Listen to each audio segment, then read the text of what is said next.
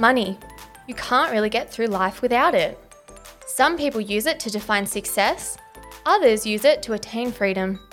Whatever your motivation, you need to know how to earn it, how to use it, and how to grow it.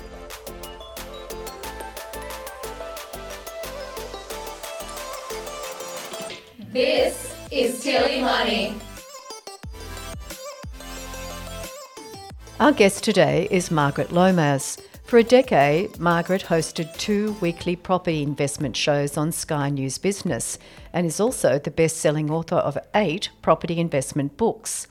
In addition to being the founder and director of Destiny Financial Solutions, Margaret is the past chair and current board member of the Property Investment Professionals of Australia and past board member of the Real Estate Institute of New South Wales. She's also a Telstra New South Wales Businesswoman of the Year winner and Westpac Business Owner of the Year recipient, and was voted one of Australia's 100 Women of Influence in 2015. Margaret, welcome to the Tilly Money podcast.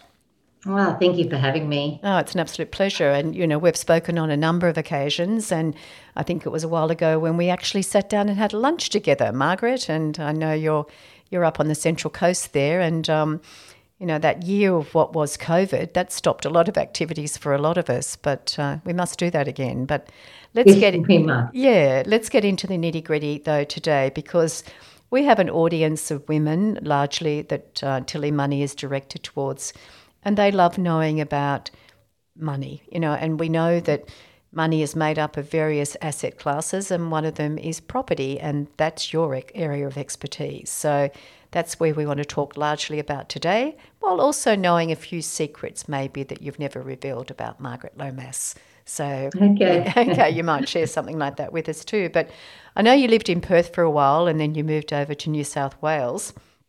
You're quite the achiever, Margaret.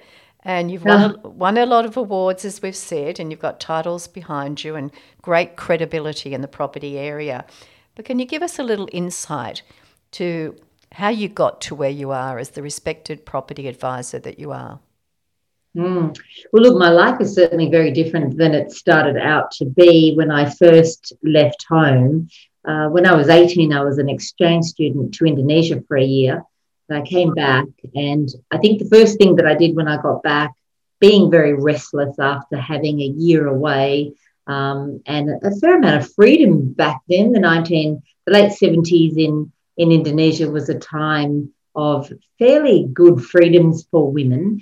Um, and, you know, that's certainly changed these days. But I came home and I was quite restless and I wanted to make a change to my life. But, you know, in the 70s, it was a little bit harder, I guess, for women in that you didn't typically just up and leave home and go out on your own. Some women did, but I didn't really have the courage to do that at the time. So I think the first eligible male that came along, I grabbed hold of him and settled down. Well, there's a confession, I think.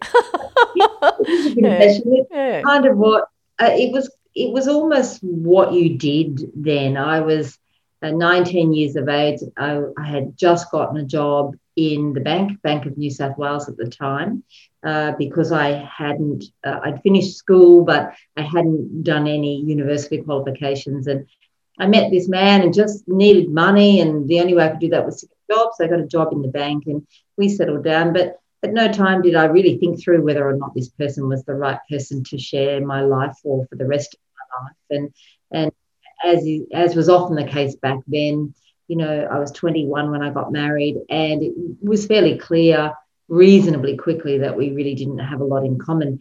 Having said that, we did go on and have three children, and that's what you did as well. You those things. Um, but often when you're well, having children, Margaret, you're so busy that you almost put yeah. knowing your partner on the side because you haven't got time to find out if this is the right person for you. You're so busy doing all that's involved in raising children. So that kind yeah. of comes a little bit more slowly.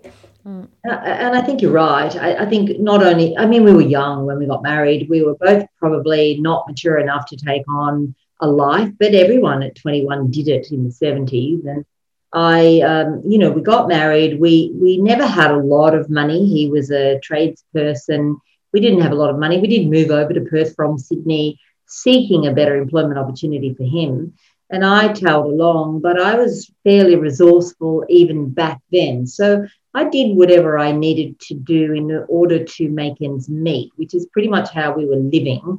We were living from week to week, too much week left at the end of our money, a, a, a pretty, you know, classic way that young people often start their lives together.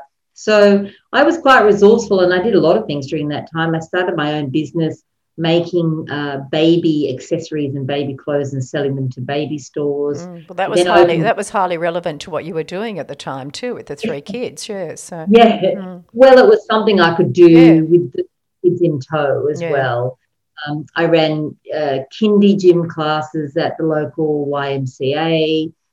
I started. I opened my own shop. I, I basically did everything I needed to do to bring in money, but you know, it didn't take me long to realize that we weren't happy together and that all I was doing was kicking down the road a little the problem with every new venture I would take on. I, the problem just kept being ignored. And eventually I knew that I had to make a move and I did. So, three children under five, uh, no family anywhere within 4,000 kilometres. And I made the decision to leave and go out on my own. Um, and it was around about the same time that I also got a new job back in the corporate world running a community based service which um, was funded by the government and helped unemployed people find work.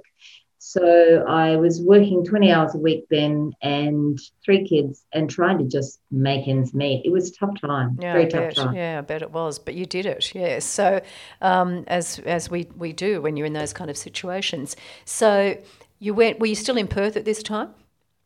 Still in Perth. Mm-hmm. Um, my family all still here on the eastern seaboard. Mm. So I I think you know it, this is a money podcast, and I think probably the first ever money decision, wise money decision that I had to make at that came at that time. So rather than just think about the fact that I needed to bring in money to plug that gap between what was coming in and what was going out there's a lot of reasons why that was happening in my family that I don't really need to go into here. But sure. the, the first decision that I made around money, the first conscious decision that I made around money, I was 29 years old at the time, and you know we'd been just you know coasting along doing what we could.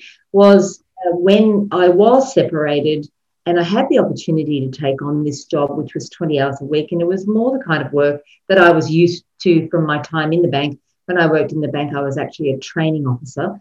Um, so I worked in the training department. So the, the decision that I needed to make at the time was do I take on this 20 hour a week job and actually earn less than I could earn being on a sole parent's pension?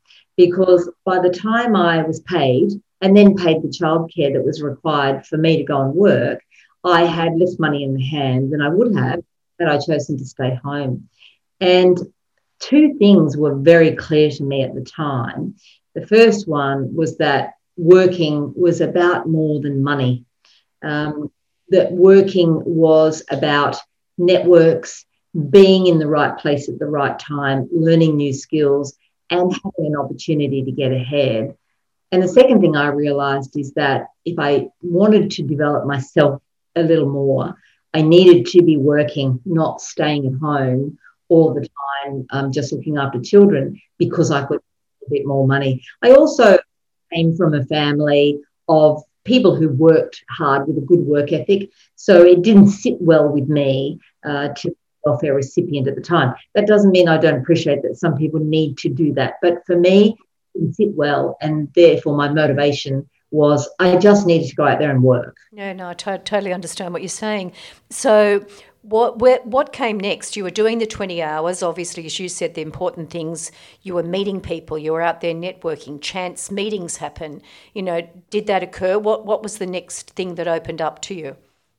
Yeah, look, it absolutely occurred. Uh, my job was I ran a, a service where I would get uh, people who had previously had successful businesses or successful jobs, and I would train them to be mentors for unemployed people, and I'd match them up under this mentor scheme. Uh, I was able to, and I, I, reported to a board of volunteers. I was able to create that job into a bigger job than it was and actually get myself more hours. So it became very busy. I was able to apply to the government for more funding. I was very good at writing these submissions. I'm not sure why I was. It was just, I guess I'm a writer. So, um, and I'm a writer by nature. So, funding submissions were easy for me to write. And so I would write funding submissions. I'd be getting funding left, right, and centre. I created more work for myself. But I also uh, managed to take the scheme, it was called, uh, to an office inside what was known in Western Australia as a Skillshare building. And Skillshare was another uh, government based service to train people. And being in that building in my office, where I would rent a small office from them, put me in touch with other people in training. And pretty soon they realized I had training skills and I was getting more work as a trainer. And that actually all then led to me starting my own training company oh, really? called the mm. Company. And interestingly enough, not many people know this little fact, but um, back then it was before all of this workplace trainer category six and seven and all those things. Uh, train the trainer was the very first ever course to train people to be trainers. And I actually invented that. Wow, wow, congratulations. I know that phrase very well. And it's interesting when you say that you like writing because in the intro I said you've written eight books. So, mm-hmm. so and I know that you, you write profusely on websites um, like Switzer, and, uh, and you're a good writer, I might add. But uh, so, again, if you hadn't have taken that job opportunity, you know, you're developing skills, you're networking, you know, you get to a point where you're seeing how well you're doing. So it must be the idea of, gee, I could run a small business myself came into your mind. Yeah, and look, the thin threads, as I like to call them, are even thinner than that in my progression because by this time um, I was quite successful in that job. I'd met my new husband by then, and we'd gotten mm-hmm. married and had a couple of more children. So we had children, but all during that time, throughout children, I was able to continue to work for this community based service.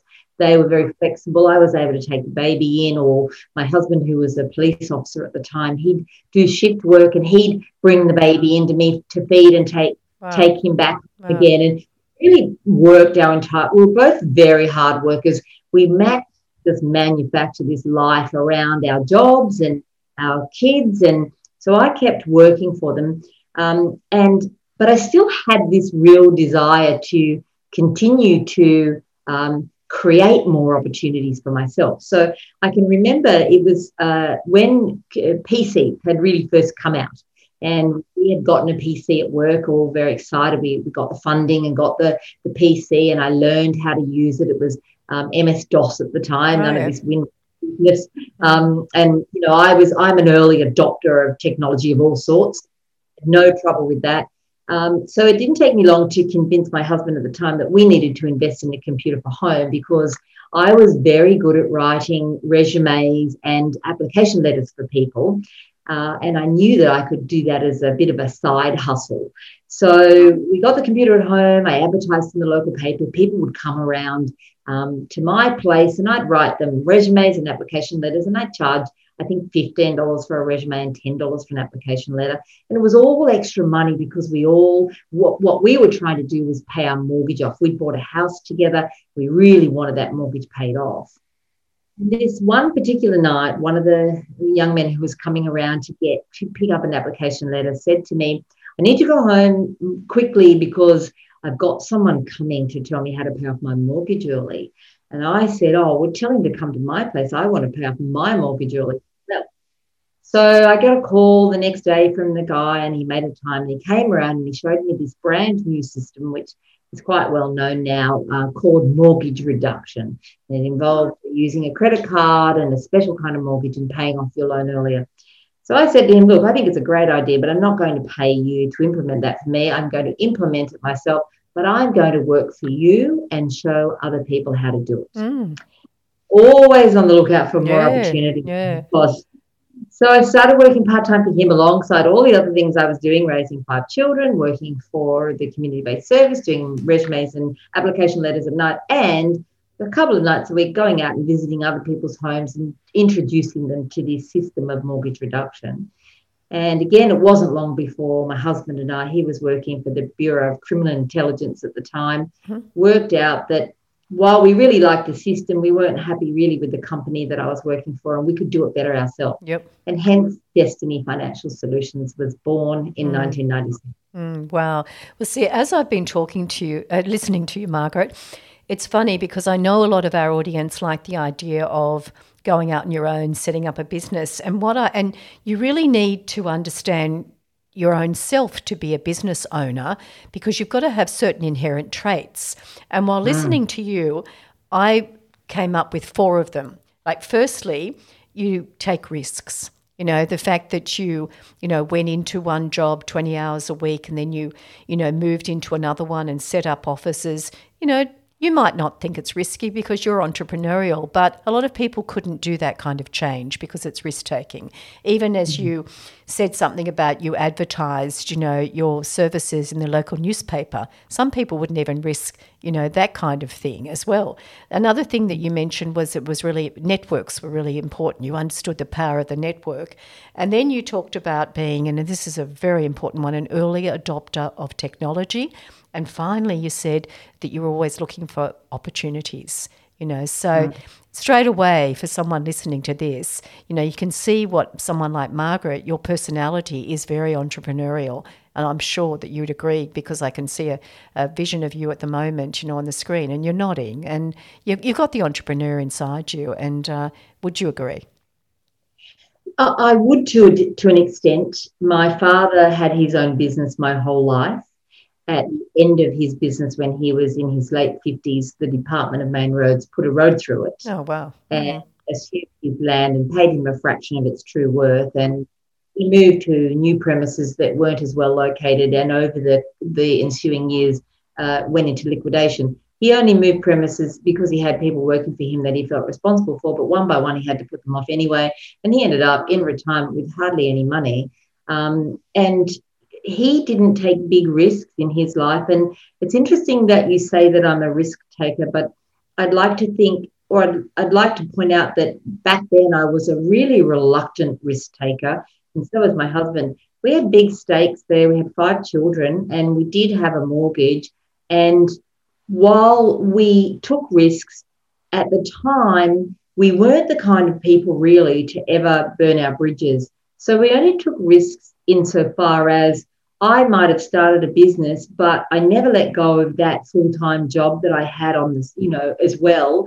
My husband didn't let go of his job until we were very sure that that sure. business was going to make us money. So we always had something behind us, but we did come to a crossroads. Um, and this in itself is an interesting story, particularly for someone who doesn't think of themselves as risk takers. And we got to the point where we knew that we had a business opportunity or a business idea and, and we were in business and we were we were doing that business. And essentially our business at the beginning had nothing to do with property. It was just all about financial coaching and helping people to manage their money better and, and write budgets and pay off their mortgages earlier. We knew that we had something that was a good idea. We knew that we could do it better than anyone else was doing it but we also had a feeling that we needed to be on the East Coast because opportunities were bigger there than they could be in Perth. Now, anyone from Perth listening to this, I love Perth very much. And, you know, my heart is in Perth often. And I think it's a beautiful place to raise children, but it is isolated. The time differences do make business a little tricky at times, particularly during uh, daylight savings, even with technology. And remember, back there, we had limited technology available you know, the internet had only just been developed and we didn't know much about it. So we felt we needed to be on the East Coast. And we made the decision that we were both going to give up our jobs, that we were going to sell our house, and that we were going to burn every bridge and move to the East Coast. And we did that in 1996. And when we moved, we had $80,000 in the bank and a dream to build a business had five children. We put them in school. We got a rental property near where my mum was, so mum and dad could help out if needed. And then we hit the pavements in the old way, which was letterbox drops and all of that sort of thing. And after about six months, it became apparent to both of us that it wasn't working. We weren't getting cl- enough clients to make any money. We'd gone from 80,000, which was a reasonable amount of money back in the day, down to 20,000 in the bank. We made the decision that one of us needed to get a full time job just to support the family. And I, I had gone out on, on a particular day to drop some more letterboxes off. I was going around to businesses to see if I could get businesses interested. Um, and when I came home, my husband said to me, Look, I've made a call to the radio station because I heard an ad today saying that you could advertise on radio for, for, about 400 and upward. So we needed to talk to them. So they're coming tomorrow. They came around, listened to what we needed, went away, came back a couple of days later and proposed a strategy to us where we had an advertising campaign that was going to cost us $18,000. Whoa. Mm. remember, we only had 20 bank at the mm, time. Mm. Now, in order to get the children to be happy about the move from Perth to Sydney and leaving all of their friends, I'd mentioned to them that we wouldn't be that far from movie world and that we could possibly take them to mm. movie world. So, after 24 hours of thinking about it, we decided that what we would do is we would spend the 18,000 on the last ditch effort to make business work. And with the remaining 2,000, we would take the kids to movie world. That's exactly what we did. And the um, the radio station prepared us and said, look, when the radio ad first get, goes on air, it's going to take a while for frequency. Don't be too stressed if you don't get calls.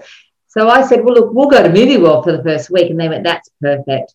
So on the day of the first ad, we decided to uh, divert our phones to our mobile phone. We were still working out of a home office at the time. We jumped in the car, put all the kids in the back, and somewhere around Taree, it was around about nine o'clock, the news went on, and then our ad was queued up for just after the news. So 903, the first ad went. 904, our phone started to ring. Oh, and goodness. Oh, wow. Wow. Yeah. By the time we hit the Gold Coast, uh, we had three months worth of uh, appointments every night of the week mm. and all day Saturdays and Sundays. And we just hit the ground running when we came home. And that's where destiny really took off Really? Well, that $18,000 certainly paid off. And I know yeah. and I respect the fact that you say that you don't take risks. And I'm sure that given I'm, I know, you know, um, how sensible you are and what destiny is in terms of such a stable business. But for anyone listening, that sounds like you're a risk taker, Margaret. yeah. I mean, we look back now and say, what were we thinking, yeah, really? Yeah, yeah. You know, we had children to feed and rent to pay. And we just, we suddenly, we, we've always had faith in each other. So we've always, I think, having a, a strong partner of some description, whether it be a spouse or a friend or a, a relative, having someone who is th- that on that other side of you, I think does help. We always had faith in each other. So I knew that at the end of the day, if I couldn't make it work and provide, then my partner was going to be there as a backup. And he's always felt that way about me. So I think when we did make that decision to burn those bridges, we didn't think it through enough, really. And obviously, we're glad that we didn't, didn't but we didn't really yeah. Mm-hmm. We just suddenly went, oh my gosh, what have we done? Here we are. My husband says he can remember that because he's a Perth boy, and he can remember that when we first hit here, it actually rained for six weeks non-stop. And he'd come from dry old Perth where you barely see a drop. And he all he could think of was, what have I done? I've left behind sunshine yeah, for this place that yeah, just rains yeah, all the time. Yeah, yeah amazing. But uh, I mean, you've got each other's back, and as you, you said quite rightly, and that's so important. But who else was helping you along the way, or was it really just your own resources? You jumped into the deep end and you know, you taught yourself to swim fast, I would imagine. But were you turning to mentors? Were you reading books? Were where where was this kind of ability to stay focused and keep going? Where did that come from? We were definitely both readers, and that is the one thing that I think is important. Um, I didn't have a mentor as such when I was younger although having said that, I did look up to my father. We had a very close relationship. I was devastated when he passed away suddenly at 77. We had a close relationship. He didn't mentor me as such, but he definitely led by example with a very strong work ethic. So I grew up in a family with a strong work ethic. We didn't have, we didn't necessarily have money. We weren't you know, we, I, I, was never conscious that we were short of money, but I was always conscious that we did definitely didn't have any more than we needed to to live a reasonable life. We had a holiday a year to Crescent Head, and you know, that was the the sum total of it. And for the rest of the time, Dad worked very hard. He'd come home from work. He was an electrician. He'd come home from work and he'd be straight after dinner, straight down to the the shed to do some more work. And that, you know, I grew up with that strong work ethic. Um, but you know, I didn't have a mentor as such. And but Ruben and I've both been avid readers, and Ruben even more so than me. So he's always feeding in, feeding in all the time. I tend to have a shorter attention span than Ruben has, and I often say to him, he'll say to me, "Here's a great book. You should read it." And my my common um, answer to that is often, "Can you just give me the executive summary?" because I've always been, I work at a million miles an hour. I've always been conscious that I'm holding this, you know, when they were little, this family together of five kids. I wanted to raise them in a way that was respectful and caring, and yet I also had a thousand jobs I had to do. So I definitely had a thousand balls in the air at the one time and always frightened that I was going to drop one. So when Ruben said, Here's a great book, I'm thinking, I do not have time to read a book unless you know, 2 a.m. Mm. Just tell me the crux yes. Yeah. So we, we, have a good relationship like that too, mm. in that um, he can read things or li- he listens most of the podcasts these days and he understands my need to just get the basics of it and, mm. to, and he delivers that he delivers that too. So we were both definitely feeding in, feeding in all the time like that. And and having, I guess you get belief in yourself by doing that. It's easier to lose belief in yourself. But there, I, I need to tell you, there's also always, I think everyone can talk to a little bit of an element of either luck or cards falling their way. Uh, I have an equal number or even more incidences of cards not falling my way as well, um, and some pretty terrible things in my past in terms of things that have happened to me that I've had to survive. But in terms of something going our way, after we'd started the business going really well, we were six months into profit. So we, the business had been running here on the East Coast for a year, six months of losing all our money, six months of getting it back again. We decided that we wanted to buy a house. And we, being finance brokers at the time, we were quite aware that we were going to struggle to qualify for mm-hmm. a loan because we didn't have our two years of business yep. um, financials. But we thought we'd apply for it anyway, and we we we bit off more than we can chew, which is a, a lovely expression that my good friend Noel Whittaker is always telling me, mm. bite off more than you chew and chew like mad. Mm. So we found a house that was way out of our price bracket, really, um, and we applied to the bank. And after a couple of weeks, we hadn't heard anything. And the lovely la- local lady who helped us with our, our loans at the time, uh, I said to her, "What's happening, Kate? I, you know, are they going to accept the loan or reject it?" And she said, "Look, it's on the desk of the credit manager, and she said what his name was. I'm not going to say what that mm. name is or what the bank was, but I said, you know what, that name really, really rings a bell mm. to me. Mm. Does he have a wife called? And I said, yep. and she, I, I think he does. Um, and I said, well, you know what, I'm sort of kind of related to him in that my ex husband, uh, his wife is his mate's husband's first cousin. Mm. And when we were first dating, the four of us used to double date. Wow. So I said, Give mm. me. Mm.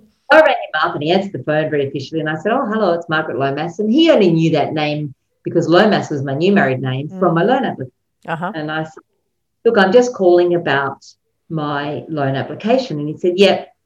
And I said, Well, I'm just wondering how that's going. And I said, I also wondered whether I sound familiar to you. Mm. And he said, Oh, should you? And I said, Yeah, well, my name's Margaret, and you might know me better as Margaret Quinn, which is my first married name. Mm-hmm. And he went, oh, Quinny, mm, why didn't wow. you? Yeah. So he probably shouldn't have given me the loan, but he did. Mm. Um, and that really made a big difference to us. Mm-hmm. To a house which then went up in value yes. reasonably quickly, got us some equity. By then, we'd become interested in property investing. Uh, could, couldn't find information anywhere about how to invest in property. No one had. Jan Somers had written a book, but that's the only information available. Um, we started to invest in property, worked it all out for ourselves, and as we did so, our clients said, "You need to teach us how to do what you're doing." and hence the transformation into becoming a, a property advisory business instead. And, and, me writing books about the, the subject. Yeah, that that's a good story, Margaret. You've taught yourself something because you had to, and then whatever you've taught yourself becomes part of the business service that you offer others. And so, is that what Destiny Financial Solutions is today? Is tell tell us a bit more about Destiny today. Destiny has been what I believe to be a real pioneer in the industry. So uh, when we first began to offer people advice on how to buy property, it was really the first time that anyone or any company had offered property advice without selling a property. So, up until then, there were a lot of spruikers out there who were linked with developers, and they might say, Well, we can give you advice on how to buy property. But in reality, the advice was all targeted around you buying a property that they could sell to you and make a reasonable amount of commission from. So developers offer very big commissions on the sale of property, sometimes forty and fifty thousand dollars. And so these property companies sprung up. But we didn't want to do it that way. We decided that we would like to have more of a financial advising model where we charged a reasonable fee to the client to help them to learn more about how to buy property well, to understand you know what makes property grow? To not buy that house next door or down the road just because you think it looks good but to really understand the economics of property investing and to buy property wherever it exists to give you a good yield and good overall potential growth. So you're buying um, on rational principles not emotionally yeah. Absolutely. Buy it on on basic financial mm, principles mm. rather than if you like the look of it or your mate says you know that's a great property or the real estate agent says this is a great investment because real estate agents don't know that. Um, and so slowly as we went along and our clients wanted this kind of support from us, we were probably only one step ahead of the clients in learning and then passing on the information. Um, but I'm a fast learner and I learn things very quickly. And together with, with Ruben, we, you know, we, we began to really understand the property market from that financial and economic perspective a lot better than anyone ever had. So um, that was about the time that I started to write my first books about it because I really wanted people to buy property because it was an investment, not because yep. it was a piece of real estate. Mm-hmm. And there's a big difference mm. between those terms. And so, do you include even your home in that?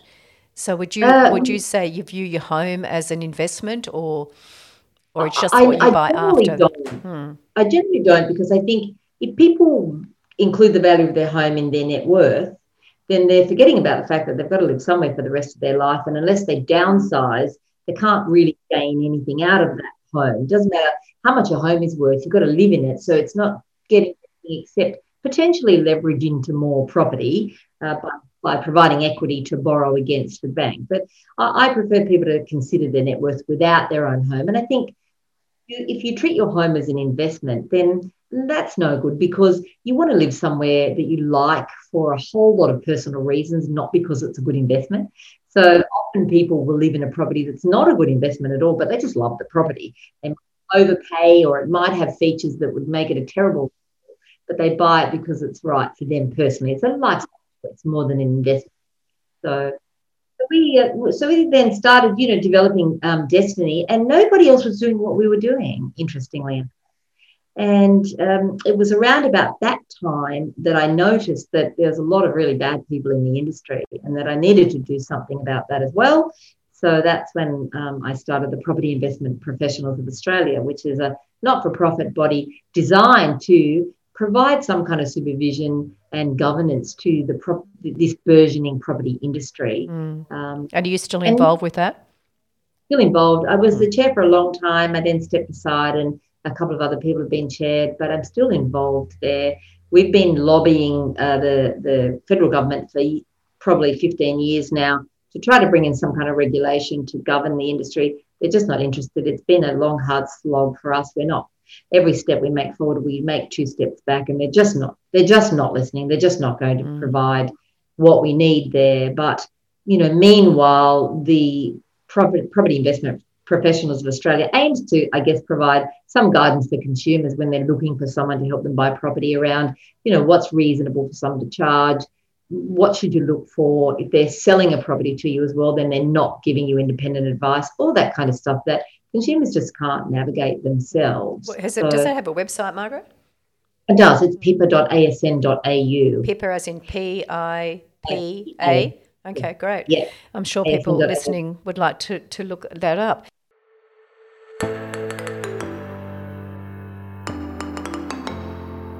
Today's episode is brought to you by our principal partner, Mortgage Choice.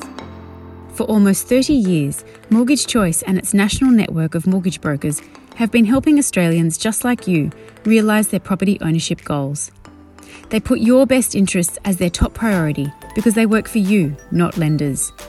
Whether you are looking to buy your first home or investment property, or want to refinance an existing home loan to get a better deal, let a mortgage choice broker answer all your questions, show you what's available, and do the legwork for you.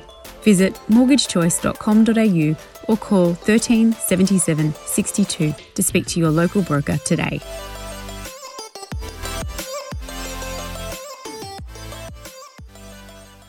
Just um, a final few closing questions because somehow or other I've got to rope you back in again, Margaret, because, you know, um, I think we share a common view about wanting to lift financial literacy. And in the case of Tilly, it's financial literacy for women. Um, and I'd love to talk to you, to you more, you know, if your time allows. But just for today, you know, you mentioned you know, that young Margaret, um, well, you said Quinn was your married um, name at the time, but then who was she before Quinn? Rubie, R U B I E, Rubie. Okay. So, young Margaret Rubie, if you go back to the time, I think you said you were married very early 20s, but just before you were married, and probably you might say, oh, don't get married too young, but if you could go back and have a chat with her, you know, and just sit down for a while and chew the fat and just, you know, if she'd listen, what would you say to her? In regard to money, um, I would tell her to listen to the 29 year old Margaret, who I can still recall um, the day, you know, when, when I left my ex husband, we had small debts and money owing all over the place. And we just, you know, things hadn't been managed well at all uh, through a variety of reasons at the time. And, and I can remember coming home from work one day and I had the three kids, they were all under five. As I said, I picked them up from daycare. They were having a bad day. I was having a bad day. And I got a knock on the door from someone. I, would actually I had raised enough money and a, a, a low income earners loan to be able to buy my ex-husband out. So I had bought him out of the house, but I had no money. Um, and when we owned the house together, we hadn't paid our rates for a couple of years. And this particular council decided that they'd play tough and start arresting people for oh. not paying their rent. Mm. So um, I can remember answering the door with a little baby on my hip, and here is a guy who has come to arrest me for paying the rent. Mm. So it was um, one of the local sheriffs. So he took a bit of pity on me and said, "Look, I'm going to give you 24 hours to pay it. I'll, you know, I'll come, come back." I remember going onto the lounge and sitting down and crying. And what I said to myself was two things. I said, the first thing that I, I, I, told myself was I would never ever be in that position again. It was just horrible for me. I would never ever be in that position again. And the second thing that I told myself was that in order to never be in that position again, then what I needed to do was I needed to think differently about money. And instead of looking at opportunities that might come my way with suspicion and go, well, that could be another scam, or why would I try that, or I wouldn't be able to do that Instead, I promised myself that every single opportunity that ever came my way in terms of the capacity to make money, I'd look at it, I'd try it, and I would only reject it once it didn't work for me rather than reject it before I even tried it. And that's what then got me on the road to listening to different ideas. I mean, I tried everything. I tried network marketing, decided it wasn't for me, but I tried it. So I, I tried everything that came along had a go. When it didn't work, at least I could say I gave it a go. So that's what I'd tell young Margaret. I'd tell her to look at opportunities and rather than be suspicious about them or reject them because you think you can't do them or make a decision about them without even trying them, then you need to give them a go first and then reject them mm. if you mm. need to. That's so true. And I hate to say this, but there is a ruby in that advice. Yeah, that's good advice for any young woman to take. Margaret, it's been wonderful talking to you today. And um, I really would like to talk to you again because we'd even like to get some questions from our listeners and subscribers. And maybe you might take those and answer them for us. I put you in the spot there, haven't I? No, I'd love to do that. That's my life has been about answering questions mm. for people. It's one of the things that I've always done. I, you know, you would know, Maureen, that I give away a huge amount of information. You, you know, there's no mm. secrets for me. No. I, I, don't think in order to do well in business, I need to keep things secret. Mm. If someone wants to know something, I'm more than happy to share. Yeah, no, I'll do that. And, you know, I know that we've got great respect for Destiny and both yourself and Ruben. And, you know, I know Peter Switzer, you know, who, you, as you know, I'm I've um, been with Peter for years. You know, he feels exactly the same and has done a lot of work with you over the years too. So, whatever you can do to help us spread the word of Tilly Money, um, because we certainly would put you at the forefront of our mind for you know quality um, property advice too. So, thanks for your time, Margaret. Thank you. Your host this week was Maureen Jordan. If you enjoyed this episode, make sure to subscribe wherever you listen to your podcasts. To keep up to date with all of our content follow us on Instagram at tilly.money. Thanks to Ixon for our intro music.